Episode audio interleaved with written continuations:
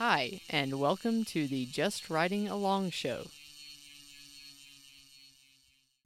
Hi, and welcome to episode 74. Tonight's show is brought to you by Colorado Edition.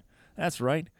Our fullest of face friend is, yes, I Matt, burped. Matt just in the middle of everything just.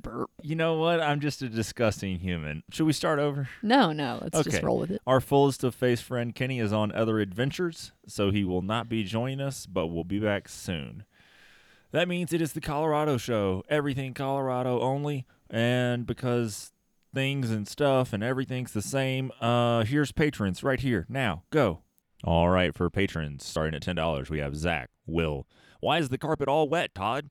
Tom, Ty, Scott, Sam, Ryan, Raymond, Phil Yo Wang, Phil My Wang, Parker, Nicole, Nick, Ben from Mountain Bike Radio, Michael, Leland, Kevin, Ken, Josh, Josh, Josephine Exotic, Jeff, JC, Jamie, Jake, Green Giant, ho ho ho, Gordon, G Man, Frank, F that guy Mark, Ezra Trilogy, Evan, Dylon, Clayton, Brad, Bill, Alec, AJ, Aaron, and then from the uh, the down under, we have Lead Out Sports, Josh from the Intesa, and Dean. And then twenty dollars a month, we have Six Pack Outdoors, Mike, Joe, Brady, Brad, Anthony, and Affordable Trail Solutions.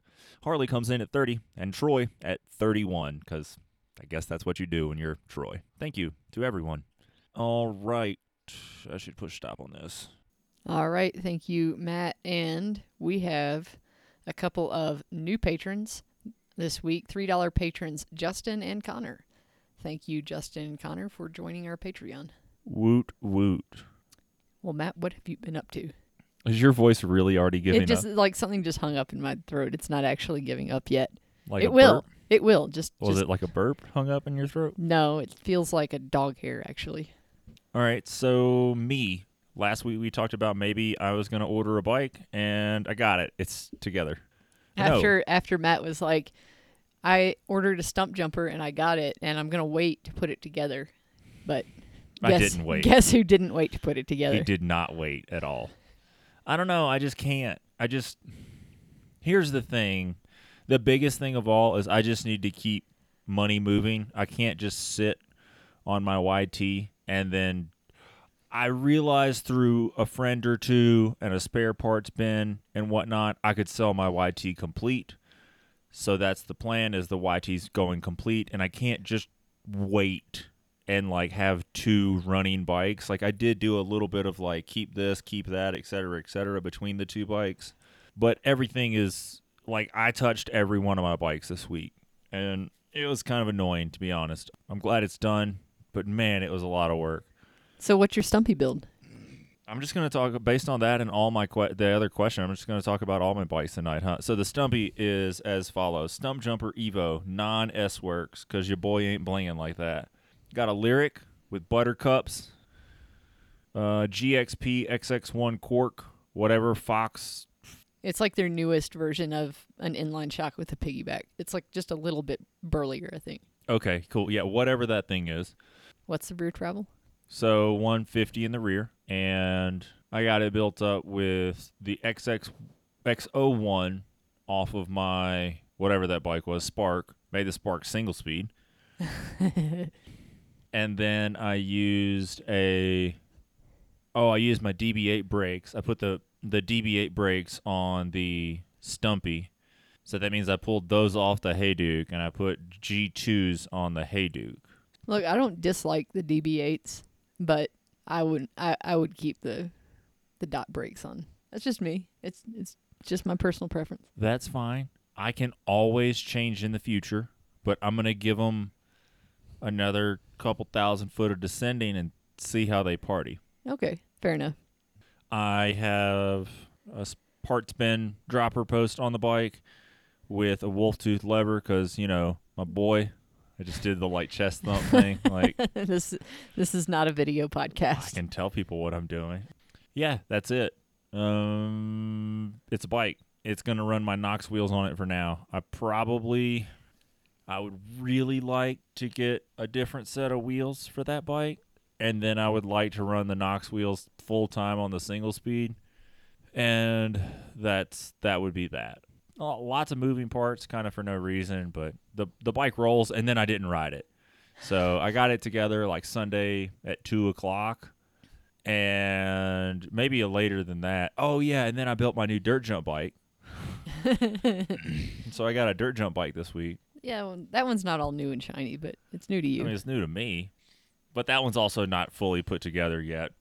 I still need to. I need parts for that, and it's like so low priority right now. I'm just like, whatever. I- just because Salida is getting a pump track, so it doesn't have to be finished right away. and it was it was just such a good deal that I just couldn't pass it up. So so dirt jump bike, Stumpy, and then Sunday afternoon I rode my moto at home. Then Monday afternoon I rode my moto at the trials area while Andrea and the dog hung out and chased me around.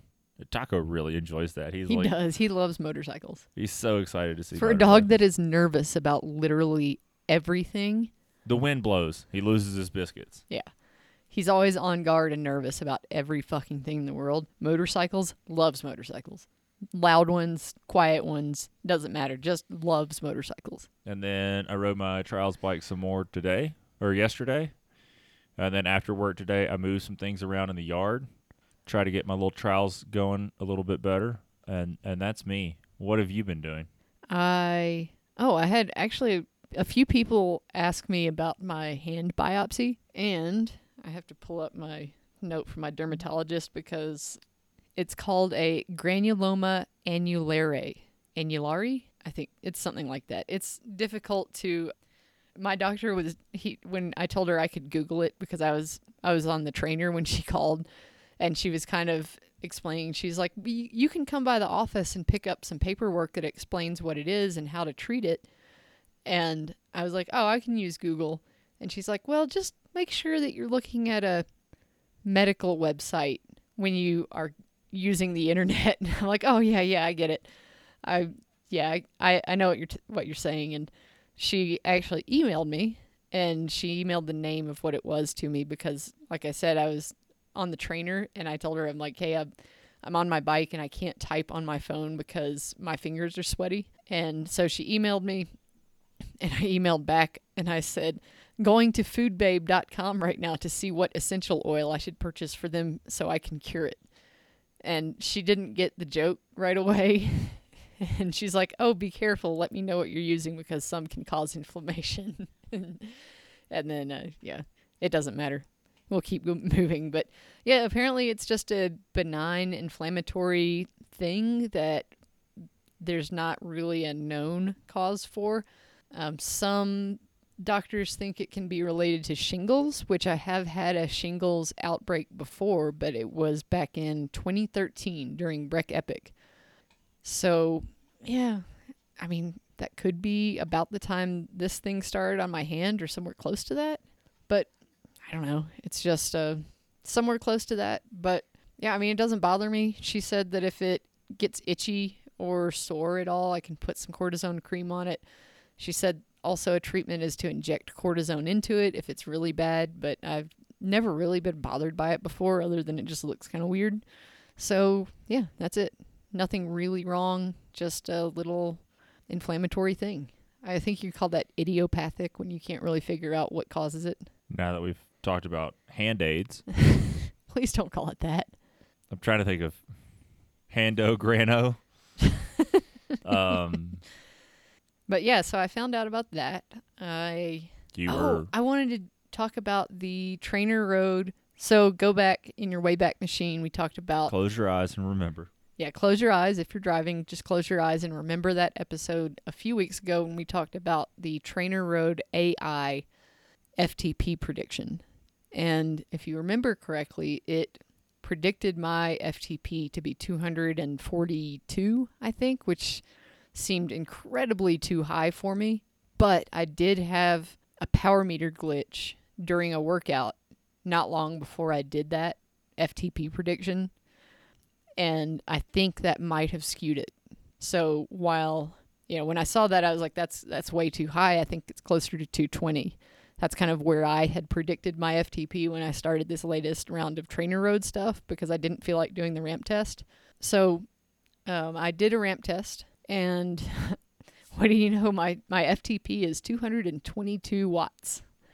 So, very close to what I had predicted, a long way off from what the AI had predicted, but um, I did remove that workout from my calendar because it basically my power meter freaked out because the battery was doing weird stuff and it said that I did over 1800 watts for at least 2 minutes so it really skewed that one workout really badly as far as training stress and intensity so now I'm losing my voice My podcaster in Christ. We've got we're like 12 minutes in. so All right, hold on. I need to get up and stretch so I can carry this fucking show on my shut back. up Ah, let me just Ah, all right, ready. Let's go. asshole Yeah. so You're going to hit me on a bridge? I couldn't I couldn't um, redo the I, I took that workout out with the bad power data. Um, I could not redo the AI prediction because they only let you do it every 28 days.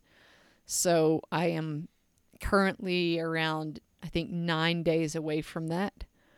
So I will hit that predict button again once I have the option and see what it says. I'm guessing it's just going to see like, oh, you did a ramp test. Are you sure you really want me to tell you the same thing again? But we'll see. We'll see what it says. So I've kind of started the new training cycle, and I'm losing basically trainer road with the low volume program. You do three workouts a week. Now it's going to be broken up into a VO2 max workout, a sweet spot interval workout, and then a longer, like an hour and a half threshold workout. So that's what I'm looking forward to for the next three weeks, I think. I think it does four week cycles, like three weeks on, one week off. Pretty sure. That's what most coaches do. So that's what I've been up to pretty much. I'm collecting odd jobs from neighbors. That's about it. All right.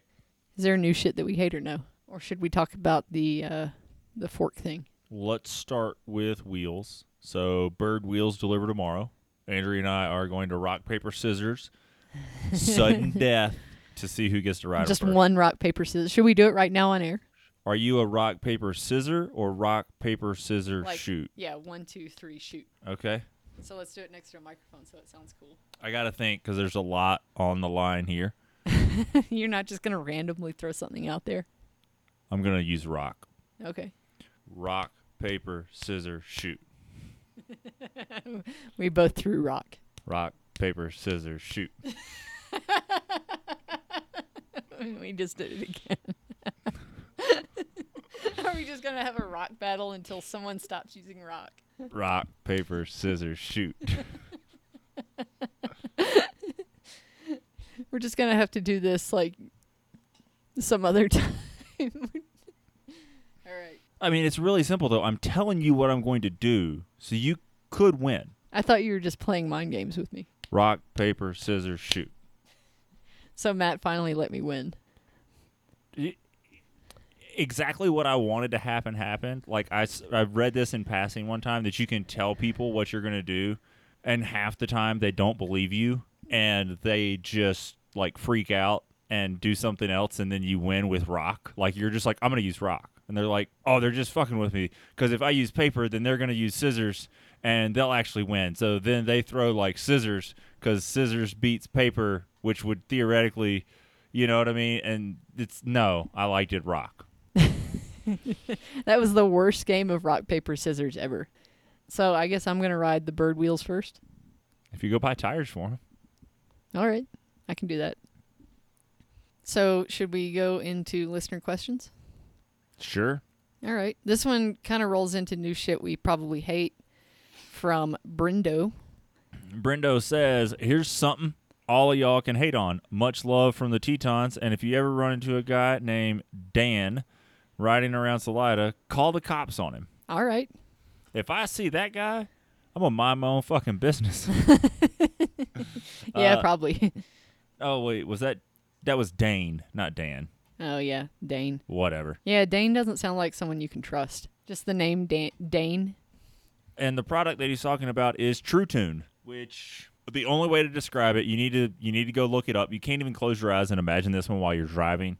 It is the anti-volume spacer for your fork. So the idea is is it activated? activated activated carbon. Activated carbon has a much higher surface area and scientifically proven re- can absorb more air than Dead re- space. than dead space. So you put this in your fork and your fork will behave more linear and it's better. I don't know why it's better yet. I, I still haven't figured out why that's better, but it's supposed to be better. But here's also really cool news.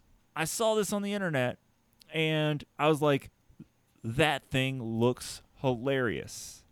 And then I read about it and I was like, that thing isn't a joke. That's real. Yeah, I almost so Brendo, the reason why we're just now getting to this is because I clicked on your link and I looked at the title and I thought that's just another listener sending us a silly internet joke about bike parts. When did they send this? Um, December 13th, eight days ago, as of today. So, yeah, sorry, Brendo. I ignored your email because I thought that the product was a joke. But, I mean, it sounds plausible. I don't know if it's going to make a fork feel better, but we'll try it. And we are. Yeah. We're going to get one. Second week of January. It should ship from the Yucca, UK. Yeah, so hopefully our trails will still be, uh, I don't know, snow free by then. If not, we'll have to go elsewhere to test it out. Eh, we got cars. We can go somewhere. Yep. What else we got going on? So we have from Duncan. Do you want to read? I would love to have this computer angled my way a little more. All right. Duncan says, I really like their email address. Uh, I'd love to hear about, more about Matt's Esker. How is it built up, and are you running plus tires? Have you tried it single speed? I'm thinking about a Japhy with a SID to replace my Timberjack with a Pike if you have any input. For what it's worth, it would be purpose built for the XC flow trails near me with the option to swap over the AXS for my other bike if needed for bike packing. So, I ride an Esker Hayduke in extra large with historically a 120 or 134. Uh, moving forward, I'll be running either rigid or my 120 SID 35. I have G2 brakes now. It did. It had levels and it's had DB8s and G2. It's had every brake from SRAM on the bike pretty much. It has spent all but about 30 of its miles single speed. That bike's had a derailleur on it for one or two rides. I like the Hayduke over the Japhy. Don't quote me too hard, but the I know the bottom bracket drop on the Duke is 50 millimeters, and I think the Japhy is 65, and 50 is really the sweet spot for me. So the 50 millimeter bottom bracket drop on the hardtail with 29er tires gives you a fairly high bottom bracket for that classic pedal it everywhere single speed that I want for the for the trails. I will say What size tire? um, I run 29.24 in the rear, 29.26 in the front. I would love to go double 2.6, but I honestly I might be able to soon, but I've just never wanted I have enough tires now. In the past I haven't had two 2.6s without stealing one from another bike, but I'll be able to do that moving forward. Let's see, how's it built up? Japhy. Oh, if I could like have, you know, a custom bike built, it would essentially be a Hey Japhy. So A I- Japhy Duke? yeah. A, a J Duke. Oh, there we go. She's smart. I want a Japhy. I want the lower bottom bracket height. Or sorry, I'm saying this all wrong. I want a Hayduke with a Japhy seat post. Oh, so with a shorter. With a shorter seat post. The Yeah. the Hayduke is definitely like front triangle bike packing optimized for maximum storage space. So I can only run a 125 or 150 dropper. And and on the hardtail, more dropper would probably be better because you, you you use more leg suspension. You know, you have no bike suspension. But I mean, all in all, the bike's a riot, and I think if you, but I rode the I rode Timberjack and I've ridden the Pike. I mean, if you just want to spend money, I think it's fine. But I don't. I mean, you're you're just gonna spend some money and your bike's gonna get a little heavier. Yeah. I mean, I don't know if you're like, yeah, yeah, but here's the thing: the Timberjack and the Hayduke are pretty close to one another in seat post length and everything. So if you're looking for that shorter seat post length so you can have a longer dropper and you don't mind the slightly lower bottom bracket drop or you plan on running like a 29.26 all the time and you and again you don't mind lower bottom bracket then then you'll love the Japhy and I think you should buy one. But I don't know if you're like, "Uh, I'm going to have to like my kid's going to have to not have formula once a week for the next month because I don't have enough money to do all this. Don't do that. Feed your kids. Like, so I don't know. I was trying to think of the worst case scenario. Like, what would be the worst thing someone could do? Be like, oh, I'll just starve my kids so I can buy another bike. Kids, we're not going to have Christmas this year. Dad wants a new bike. Well, this actually reminded me. If you're finished, I have like an, a, a tangent really quick. So he was talking about swapping over AXS from his other bike if needed for bike packing. And that reminded me the other day I was riding my drop bar mountain bike, which has AXS. And right now it's it moves back and forth between road use and well gravel road whatever and the trainer. And the trainer I have to adjust the shifting by about 7 or 8 AXS clicks, which is kind of a lot. And I realized the other day when I was riding on the road, something that's always bugged me a little bit about AXS. Now, don't get me wrong, AXS works wonderfully. It works beautifully. It's it's great. This is just me being weird and having odd personal preferences based on I don't know, things that a lot of people don't think about. I don't like AXS as much as I like mechanical because I can't adjust my shifting with the tactile feel of the lever and the like how the derailleur feels on the cog of the like as it moves between the cogs like how it feels in the pedals you lose that tactile mechanical feel and that i i prefer having that versus not having that which is really i understand how subtle and niche that is but I think that's why I haven't really pursued AXS on all of my bikes. Like I'm I'm really happy with mechanical Eagle. So, just a little tangent there. That's all. Mechanical Eagle slaps Yeah, it's really good. as long as it's GX or better. Well, yeah. I mean, of course. Do you want to read through this one or no? Nah. Okay. Someone wrote us a book, and I I can barely read. I'm from Tennessee. Like I'll give you the mouse so you can scroll through this one. before the question, This is from Todd. Oh, this is from Todd. Before the question, Anthony from episode 71 that donated $100 is Derailer Dicky, aka Derailleur. Thought it'd be fun to share that. I don't know what any of this means. um, on to the question. Because of Dicky and another listener friend, Mike, I started mountain biking last year and I started on a Kona Honzo ST. Oh, he's probably talking about Dicky Dicky. yeah. I didn't get that at all, and no one fucking helped me. I mean, I kind of Since then, I've fallen in love with the sport, upgraded to a full suspension, and now own three bikes. I live on the North Charlotte coast and spend North most North Carolina. oh North coast. Carolina coast and spend most of my time training on road or gravel. I've now started the journey of converting my Honzo to a gravel bike. So far, my plan is to keep the fork, but lock it out if I want to, get some really good 29er gravel tires, and eventually add drop bars. My question has to do with increasing the chainring. I want to get more speed. I lost my place as I scrolled. I want to get more speed out of the bike on flat terrain of the coast and figured increasing the chainring would be a good way for a beginner doing his own bike maintenance. What all do I need to consider if increasing the chainring from 32 to possibly 36? The bike has SRAM NX 1x1. Also, is there anything else I should consider if I keep moving forward with this conversion? Would love to hear your always unbiased and unpopular opinions. Link to the bike specs if you need it. Um, I'm going to start with you need to dig around on the internet because I don't know that a 36 tooth chain ring is not going to run into the chain stay. So that's the first thing that you need to be really careful of. Second thing to know that's super easy is that looks like it's a direct mount chain ring. So swapping the chain rings would be fairly simple. You just need to get the proper direct mount chainring. But yeah, I don't know. I don't know what the max chainring size on that bike is going to be. Let's do this. Let me drive for a second on the Kona site. I think I know what we want to look up. We want to go to Honzo and then we want to look at just the Honzo frame and see if on the Honzo frame specs it tells us doesn't even tell us what size seat post we use.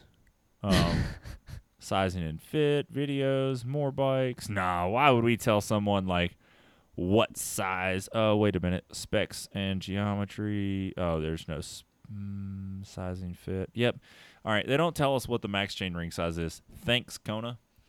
As far as converting that over to drop bar, uh, that has a really long scroll back up. It has a really long reach. So running drop bars is going to be difficult. Yeah, that's what I was going to say would be your biggest challenge way before the chainring. If you are running that bike with a really short stem, you have to remember that when you put drop bars on there, you're adding at the least 70 millimeters. 120 because you got hoods too. yeah, yeah. So you're adding a lot of reach to that.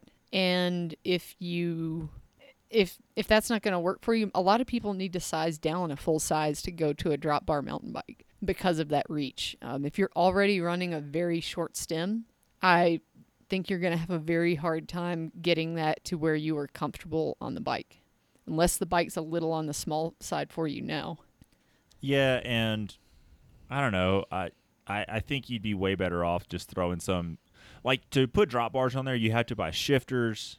You have to buy a new rear derailleur because the cable pull's not the same. Well, you're going to also if Need you buy calipers, Yeah, if you buy road shifters for it, so the brake and shifter combo, most of the time it's going to come with a flat mount caliper.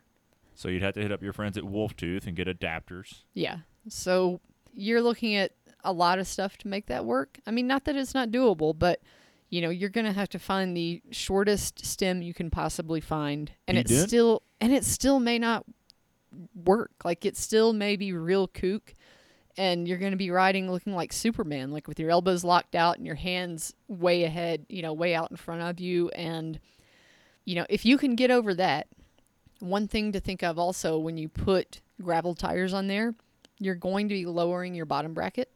You're also going to be making the bike, I guess, gearing wise, you're going to be making, The tire roll out smaller, so you're gearing the bike down. yeah, I think that's what Andrea was going for. right, yeah. My brain wasn't I working. saw her hand did this move that was just like the potato rotating in the microwave, and I was like, "Well, oh, my people need me." so You know, the other day, here's another tangent. So, yeah, sometimes I do just kind of stare off into space and make a sound like a potato rotating in a microwave. The other day, Matt thought I was doing that, and he said, What are you thinking about? and I explained to him how I had listened to this podcast with a spiritual teacher that said that God is the ocean and we are all the waves. And it was not the potato rotating in the microwave he expected. so yeah, go back to Kona and you reduce your gear your gearing when you put smaller tires on. I think that your best bet would be go mid kook. Run something like Rekon Race or like an Aspen tire in a Yeah. 2.4. Like a really fast two four. My brother in Christ. What? You've interrupted me with a tangent and then you interrupted me again. I'm trying to get this man set up here. All right. Well, I was just encouraging you.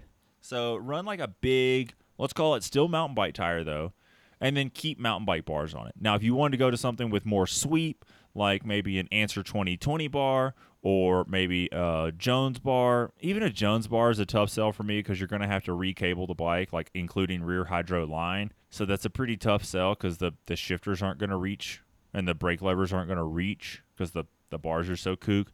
But maybe look into something mid kook before, you know, and, and give that a shot. But just realize that you could spend a lot of money and end up with a bike that is a shitty gravel bike and a shitty mountain bike.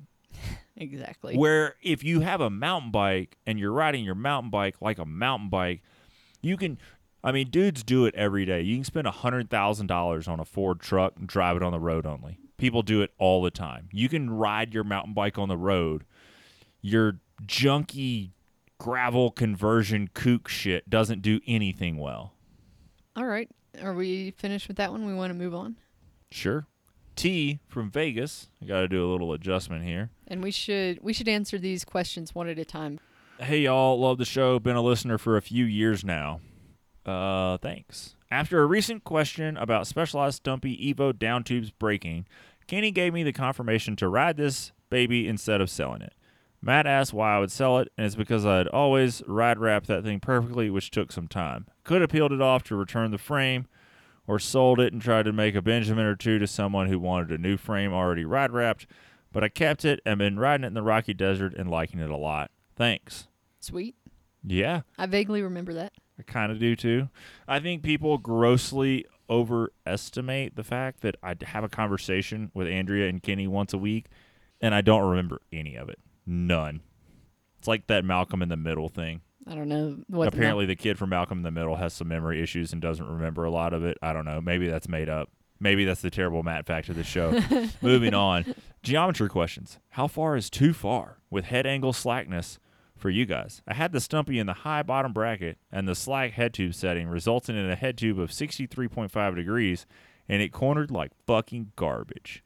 sure, if I went in a straight line down a 25 foot steep ass chute, it was fine. I then flipped the headset. It's now at 65.5, and it's so much better. I don't even think I'd want my head tube sub 64, even in the bike park, who rides nothing but straight down fall lines all day long.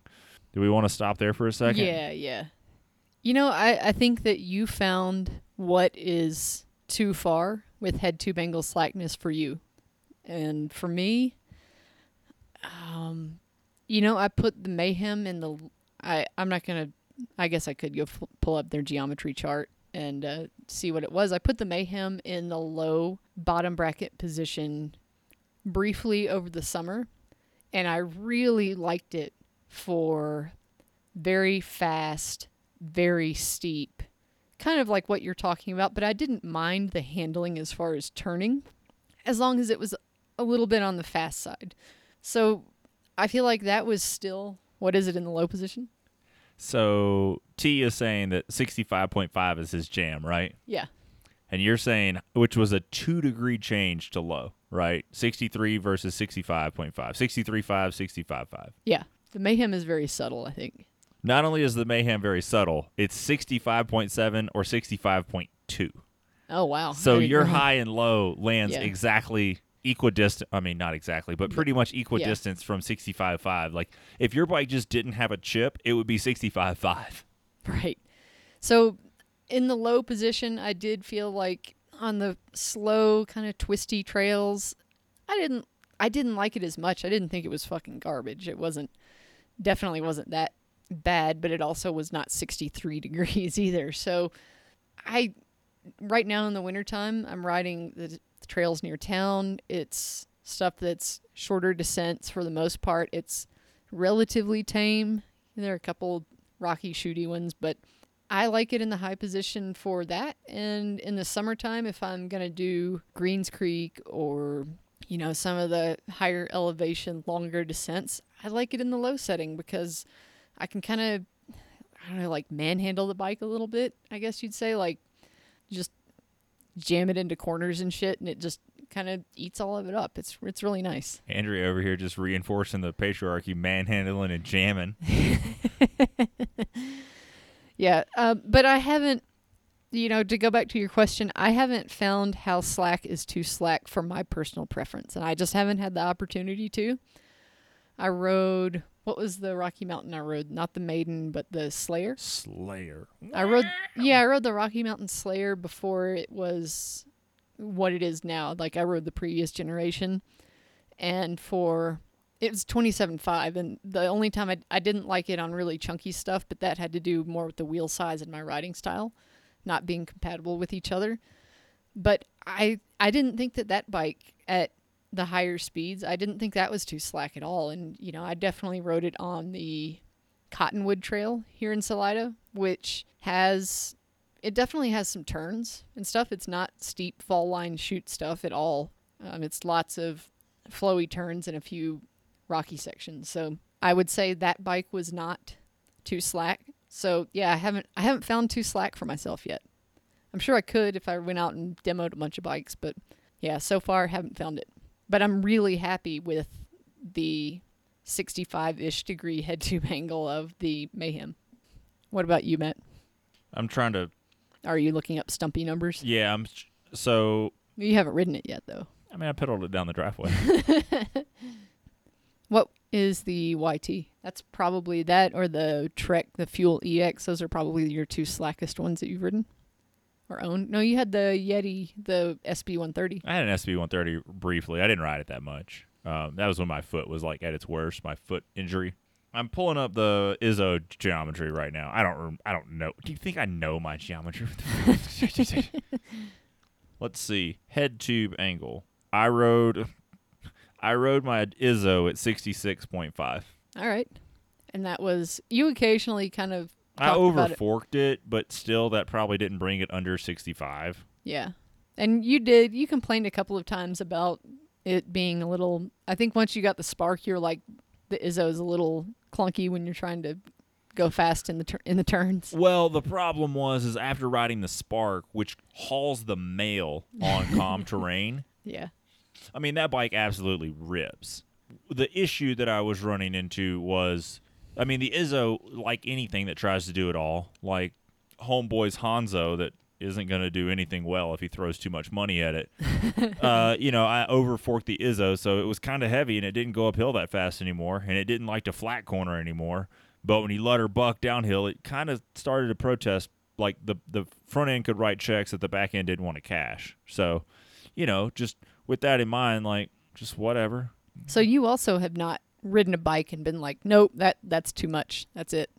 I mean, I was bored when I rode that Rocky Mountain Instinct BC 90. That bike was 170 in the front, 155 in the rear, and it was probably pretty slack. I'm not looking up the geometry on that one, but like I, that bike was fun.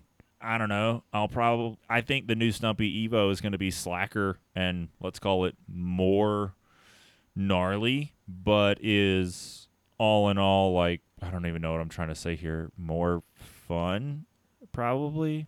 I don't know where I'm going. Oh, that's fine.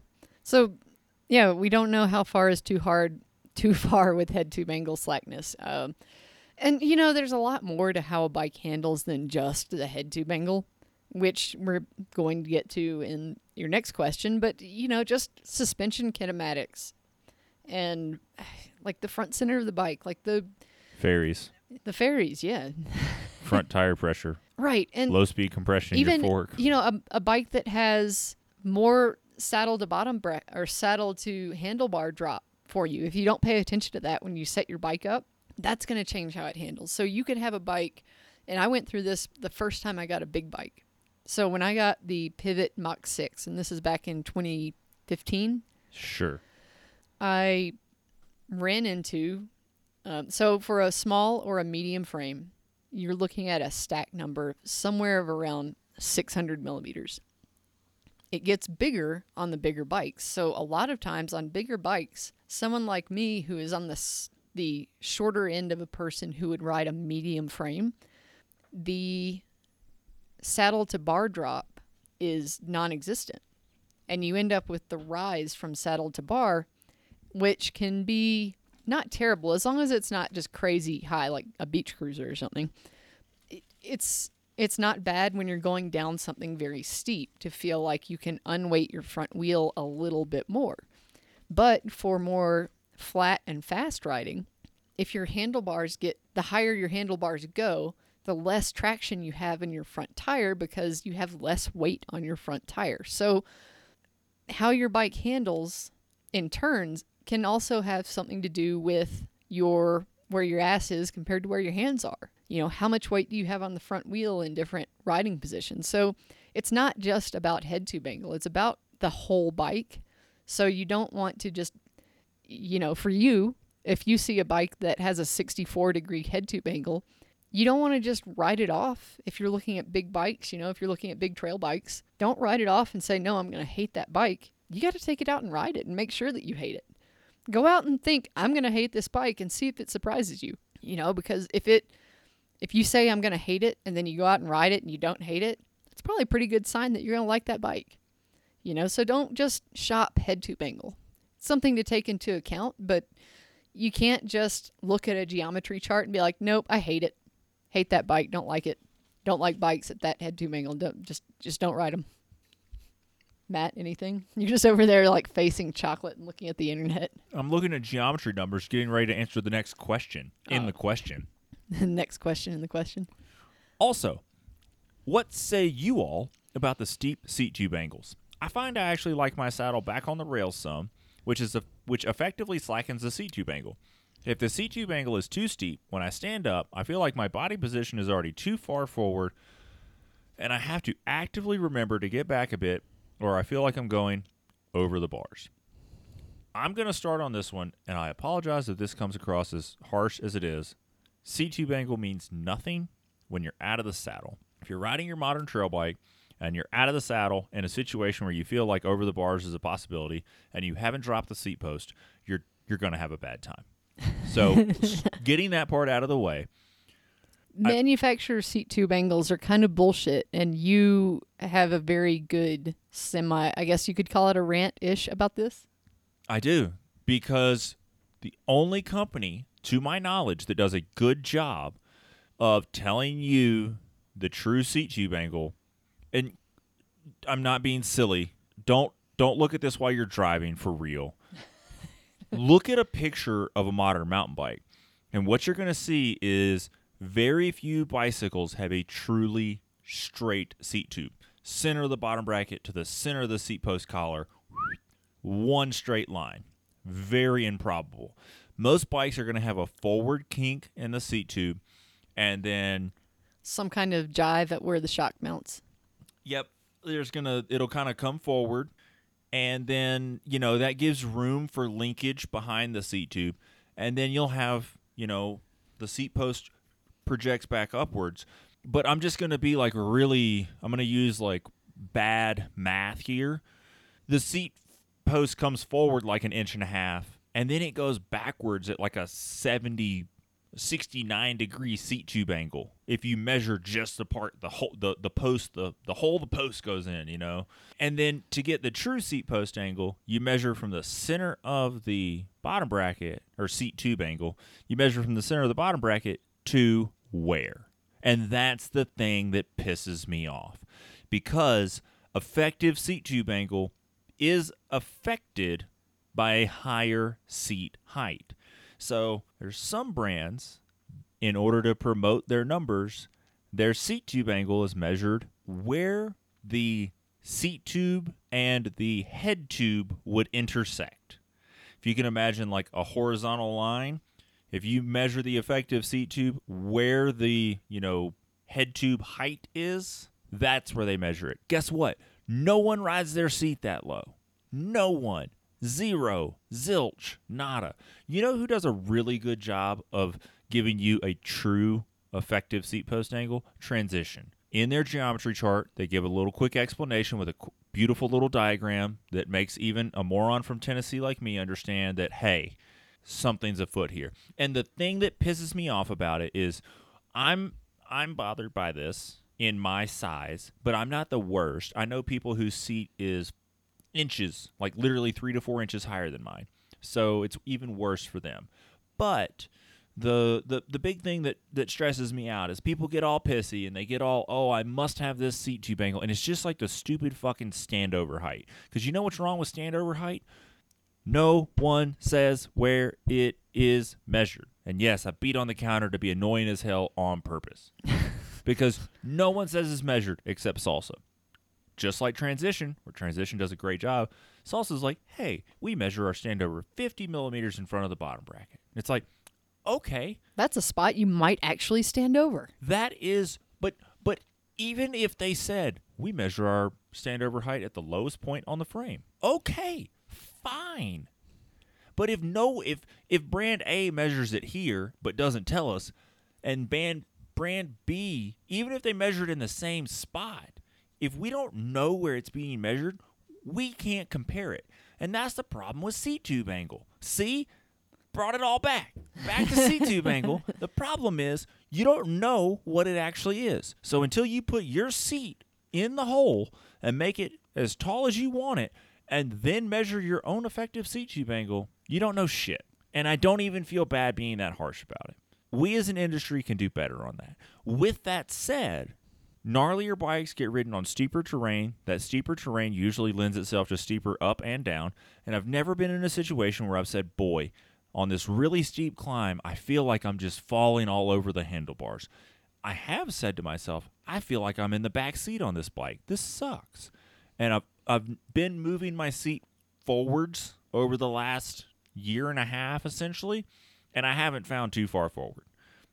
On my Yeti SB130, I went full kook on that bike and I set the I, I set my seat, I replicated an 8% grade and then I set my bike up like the saddle was level on an 8% grade. The saddle setback was where like my road bike would be on flat ground was that on 8% grade and I went out and rode it on the steep trails and like some of the gnarlier fire roads around Salida and it was rad. It looked awful, but it was rad. so, with all that said, I think as long as you're dropping the old up down post, seat tube angle means dick all nothing once you stand up because when you stand up, it's pedals to grips. That's all that matters. And I I set everything up regardless of seat tube angle. I, I set every single bike up the same way.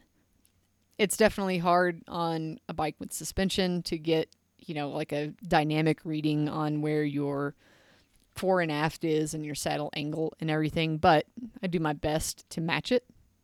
So my goal is whether I would if if I was on a full dickhead road bike versus if I was on an enduro bike, I would want my seat set up in exactly the same position relative to the bottom bracket. No change. So that's how I feel about seat tube angle. You want to read the last? Is, is, is this the last part? Oh no, we have. Holy shit! All right, we got to get going. Let me chew up my chocolate really quick. Holy hell! Also, I wouldn't dare lower the bottom bracket any more on this bike else. Risk all the rocks exploding my pedals consistently. yes, pedal strikes are user error, but I know how to ride my fucking bike, and at some point it's too fucking much bottom bracket drop. I'm starting to think all this lower bottom bracket slapper head tube, steeper seat tube is a bunch of marketing bullshit, or I'm just an old curmudgeon. Both. See column B. all right. I hear the holy grail of shifting is AXS derailleur with an XT cassette and chain. Ever tried it? Pros, cons? No, we I don't can- try it because we always run whatever chain goes with the drivetrain. I can give you, hold on, I'm doing math, about 425 reasons I've never tried that. And each one of them is a dollar bill because I'd have to buy a free hub, a cassette, a chain, and a chain ring to pedal it one time. And I'm just not going to do that. I've heard good things about it. The number one thing I've heard, and I know you're listening, and I'm sorry. I'm sorry. I know you're listening. You're not even in this question, and you're listening, and I'm about to call you out. One of my buddies is like, but you can shift it under power. You can shift XT cassettes under power. And I'm like, You can shift AXS under power because it's fucking robots. they claim that this shifts more under power and i don't know there's a couple of things either one i don't shift under power two i don't i think i shift under power and i actually don't that's one option a second option would be i don't actually shift under power and mentally i'm so afraid of my drivetrain that subconsciously i quit making power when i'm shifting Oh, I've got a good one for this. or three i don't actually make power so it doesn't matter So when I was when I first got AXS, I was planning on using it for Tour Divide. But part of planning on using something for something like Tour Divide is testing it out in a controlled environment to see how it acts if you just abso-fucking-lutely abuse it. So I rode down the local BLM road when it was slushy from melting snow, and it gets pretty sticky mud that sticks. It it gets in your drivetrain. It's not just like wet sand, but it's like wet sand, mud. It's it's nasty. It's real nasty. And anytime I'm not trying to do something like this, I absolutely avoid that area. I basically did like a threshold interval out and back through this mud to see what would happen. And you know what it did? Fucking awesome. It did fucking awesome. No skips, no misshifts. It was just, it was awful. Like, you should not do what I did to a drivetrain but I wanted to see what would happen if I just clogged it up with mud and just pedaled the shit out of it. And the answer is nothing. So, yeah. Next one up. I have a set of hoops with Berd spokes on my Stumpy Evo, and a year and a half of smashing them across the rocks of the desert. Like the 220 pound ham fisted gorilla I am, I can speak to their durability. They didn't amazingly improve the ride quality, though. All I really noticed is the edge of sharp rocks felt like they had been sanded down a slight bit. Okay, that sounds good.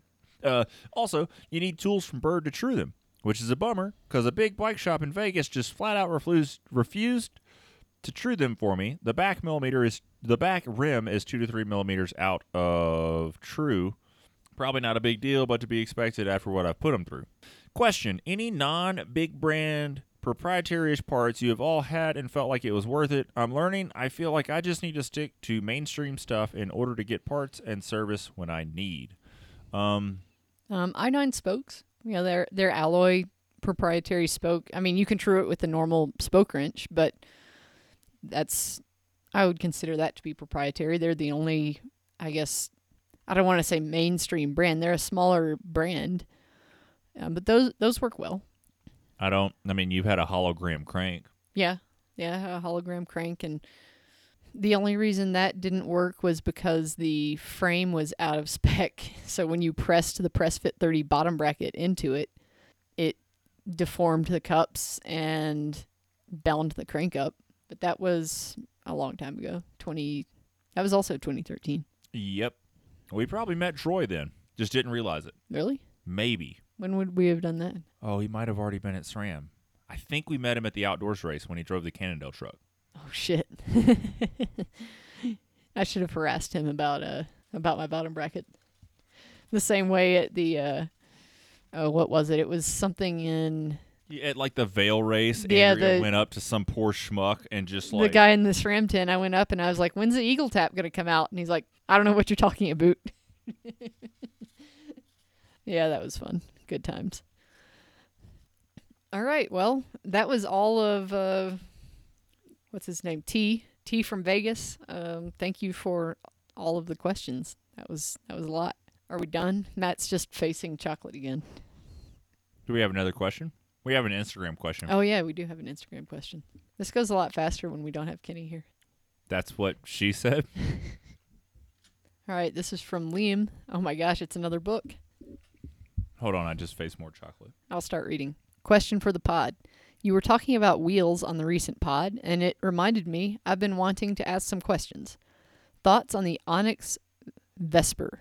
On MTBR, it seems the Vesper had have some issues, but the Onyx Classic is very heavy. Not that the Vesper is all that light. Kenny talked about two cross and three cross. Could you outline what your preference recommendation is for Rowdy XC wheels, i.e., light as I can make whilst still being my everyday wheels? Whether you go for two or three cross 28 hole carbon or aluminum rims on DT hubs using triple butted spokes, uh, would you do the same front and rear? Thanks, heaps. And that was from Liam.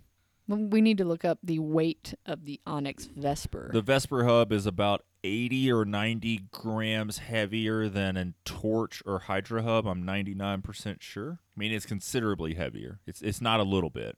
I mean, if you're trying to make light wheels, then why the hell do you give a shit about Onyx?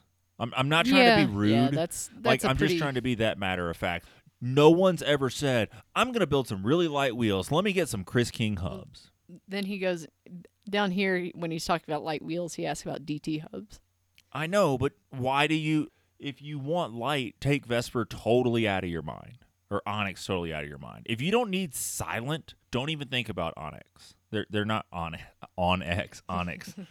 371 grams. How much is a Hydra hub? If you want them to be everyday wheels, you're going to run carbon rims because they're just going to be way more durable. Aluminum rims, I get it. Oh, I can dent them. Blah blah blah blah. You're going to light aluminum rims will dent and they will get tweaked, and you will have to replace it within a season or two.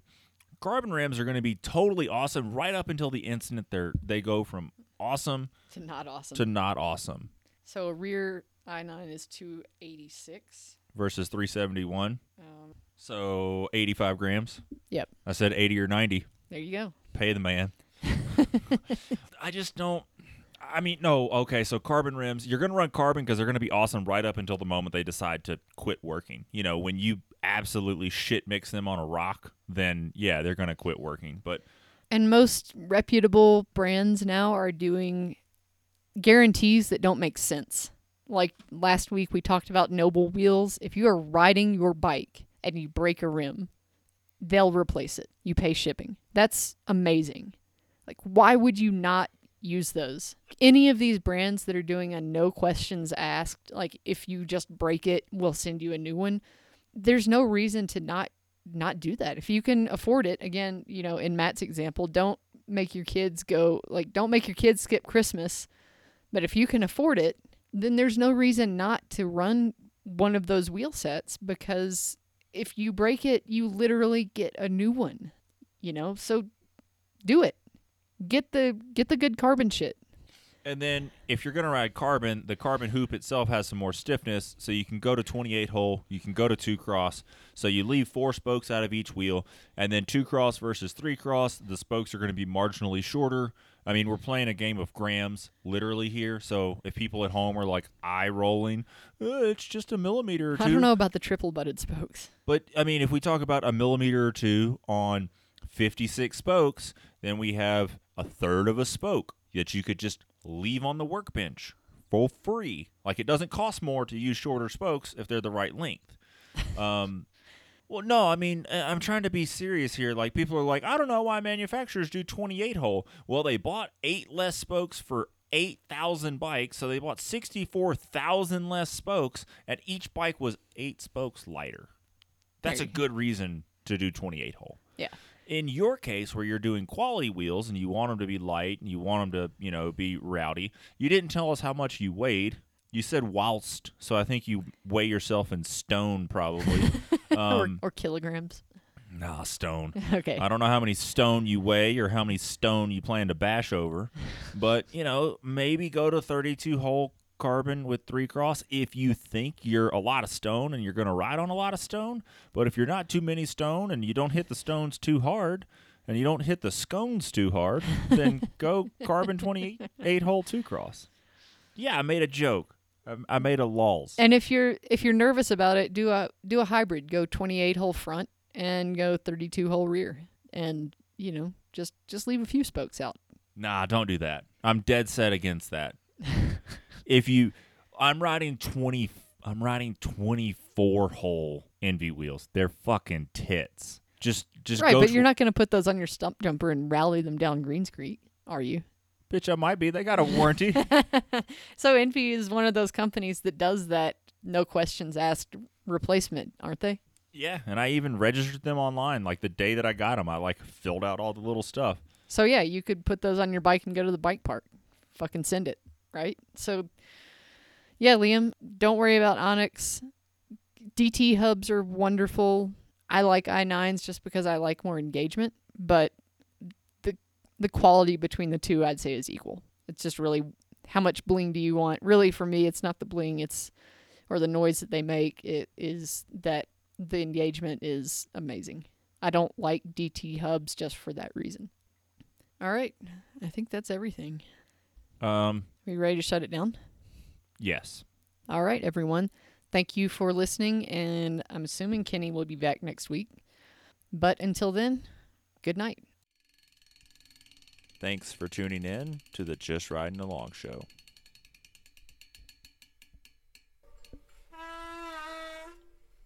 There's some shit coming out of here.